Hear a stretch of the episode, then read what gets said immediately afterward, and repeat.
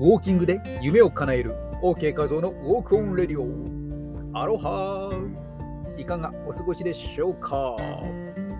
昨夜のライブではね食育に関してとても大切なことを話したんでよかったら聞いてくれよな。どうぞというわけでなんだか蒸し暑いんだか涼しいんだか暑いんだかよくわからない雨が降りそうで降り降らない降りそうで降らないという、ね、微妙な天気がこの2、3日続いている東京からお届けしています。まあ、この水にちなんで今日はタイトル通りですね気になる話題水道水から有害物質の PFAS についてちょっとお届けしたいと思います。えー、このニュース皆さんお聞きしていますでしょうか？まあ、とても気になりますけどね、水道水から有害物質の物質じゃ 物質の PFAS がね、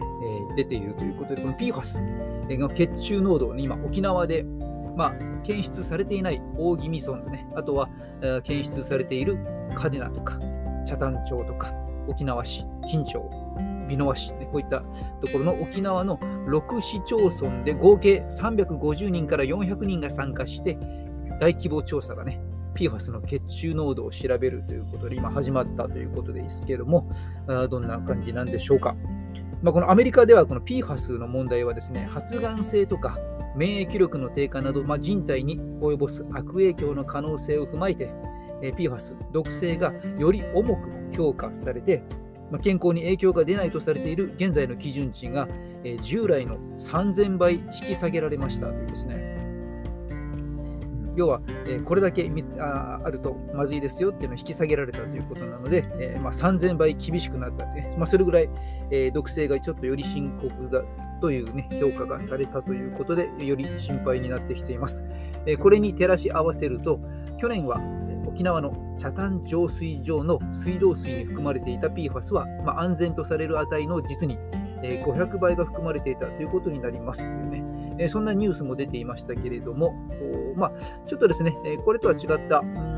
基準値、あ、そうか、新しい3000倍に引き上げられたということで500倍ということですかね。うん、ちょっとこれに関してね、非常に気になったので、調べてみた情報をですね、ちょっとシェアしたいと思います。まずそもそもですね、この化学物質の PFAS とは何なのかということなんですけど、これは、えー、例えばマクドナルド、アマゾン、こういったところでも使用禁止を決めたというですね、今年1月13日、2025年までに全ての包装容器から PFAS、パワフルオロアルキル化合物及びポリフルオロアルキル化合物を全廃すると発表したのがマクドナルドさん。そしてアマゾンもですね、自社ブランドのアマゾンキッチンの食品の包装容器で同じく PFAS の使用を禁止したというですね、えー、まあ、大きな会社2つが使用を禁止したということも話題になっています。まあ、アメリカのマックのビッグマックとかね、バーガーキングのワッパーの包装紙からも PFAS が検出されたということで、私もよくワッパーを 食べていますのでね、えー、日本のはどうなんだろうとね、えー、思ったりしながら、そんなニュースを見ていました。まあ、そこで、えー、そもそもちょっと整理しますと、PFAS は、え PFAS で PFAS と書いて PFAS なんですけど、これは PFC パワフルオロ化合物の名称で呼ばれることもある物質なんですけど、この物質というかですね、これはそもそも総称で、PFAS というのは実際には数多くの化学物質の総称になっています。で数多くってどれぐらいあるかと調べると4730種類以上もある化学物質ですね。これの総称になっている。ということで、この中には PFOA とか PFOS も含んでいるとね。PO、PFOA、PFOA、PFOS、PFOS も含めた4730種類以上の化学物質の総称が PFAS、PFAS ということです。まあ、この PFAS が ややこしくなってきましたね。えー、PFAS は英語で、えー、別名ですね、Forever Chemicals 永久にの永久に残る化学物質とも呼ばれている、ね、自然界や体内で分解されにくく、一度生成されてしまうと、とても蓄積されていきやすいということでね、え、なっています。まあ、実際これは永久に残るわけではなくですね、まあ、あの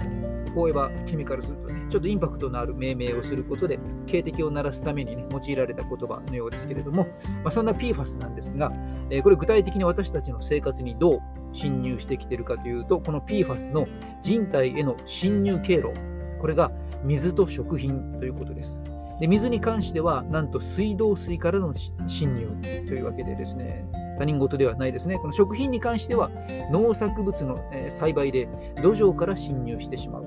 もしくは、先ほど問題になっていました食品の包装容器から侵入するということです。でこれがまあ体内にたくさん入っていく中でのリスクとしては、血清総コレステロールが増加していくと。血清総コレステロール、の増加。まあ、それによりですね、高脂血症、動脈硬化、糖尿病、甲状腺機能の低下、肥満、ほかいろいろなリスクにつながっていってしまうというところで、えー、懸念されています。で、PFAS の日本ではね、今どうなっているかというと、え2020年度、厚生労働省の全国の浄水場で、えー、水今日はね、ちょっとね、唇を何度も噛んで切れてるので、喋りにくくてカミカミですいません。え、全国の浄水場で、水道水に含まれている有機フッ素化合物の PFAS を調べた結果ですね、これを見てみました。えー、そこで沖縄県の企業局の北谷浄水場で検出された値が全国で2番目に多かった、ね、高かったと。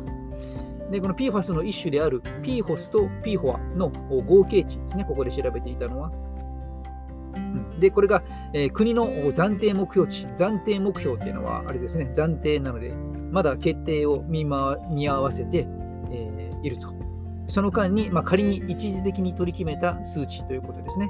えー、その暫定目標値としては、まず1リットルあたり50ナノグラムね、と決めて、まあ、それはとりあえず下回っているという発表なんですけども、気になったので、これをもう少し深掘りしてみましたら、2020年の4月から2021年の3月、この1年間の調査、なんとですね、第1位が愛知県の富山排水場で1リットルあたり63.6ナノグラム、第2位が沖縄の北谷浄水場で1リットルあたり23ナノグラム、3位が長野県田麦浄水場で1リットルあたり21.3ナノグラムというですね、愛知県、沖縄県、長野県という僕の大好きな場所がですね、1位、2位、3位となってしまっていると。そしてこの暫定でね、国の暫定目標値の50ナノグラムを超えていた愛知の、え、富山排水場、これはもう21年の3月からですね、取水を停止しているということ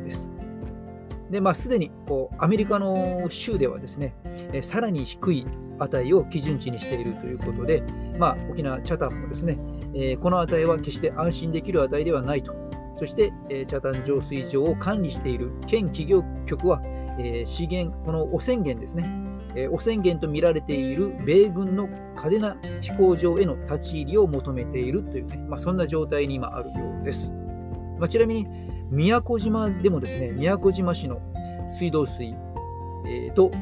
住民の、えー、尿から農薬成分が検出されているということでですね、こちらでは農薬がね、ちょっと問題になっています。まあ、このリスクとしては、自閉症、パーキンソン病、肥満のリスクの可能性があるということでね、問題になっていますので、ちょっとですね、えー、日本の水が、不安な、ニュースが出ていたので、とても気になっているのでお届けしてみました。まあ、お水、そして包装容器ですね、そして水道水がね、えー、ると農作物にもね、料理にも関係してきますので、早くこの安全性をですね、えー、確認していきたいなと気になる PFAS についてお届けしました。まあ、この番組ではですね、普段は姿勢やウォーキングについて、ダイエットについて健康情報、美容情報をお届けしています。今回もですね、美容にダイエットに欠かせないお水について気になるニュースということでお届けしました。ここまでのお相手は OK 和夫でした。また次の放送でお会いしましょう。マハローー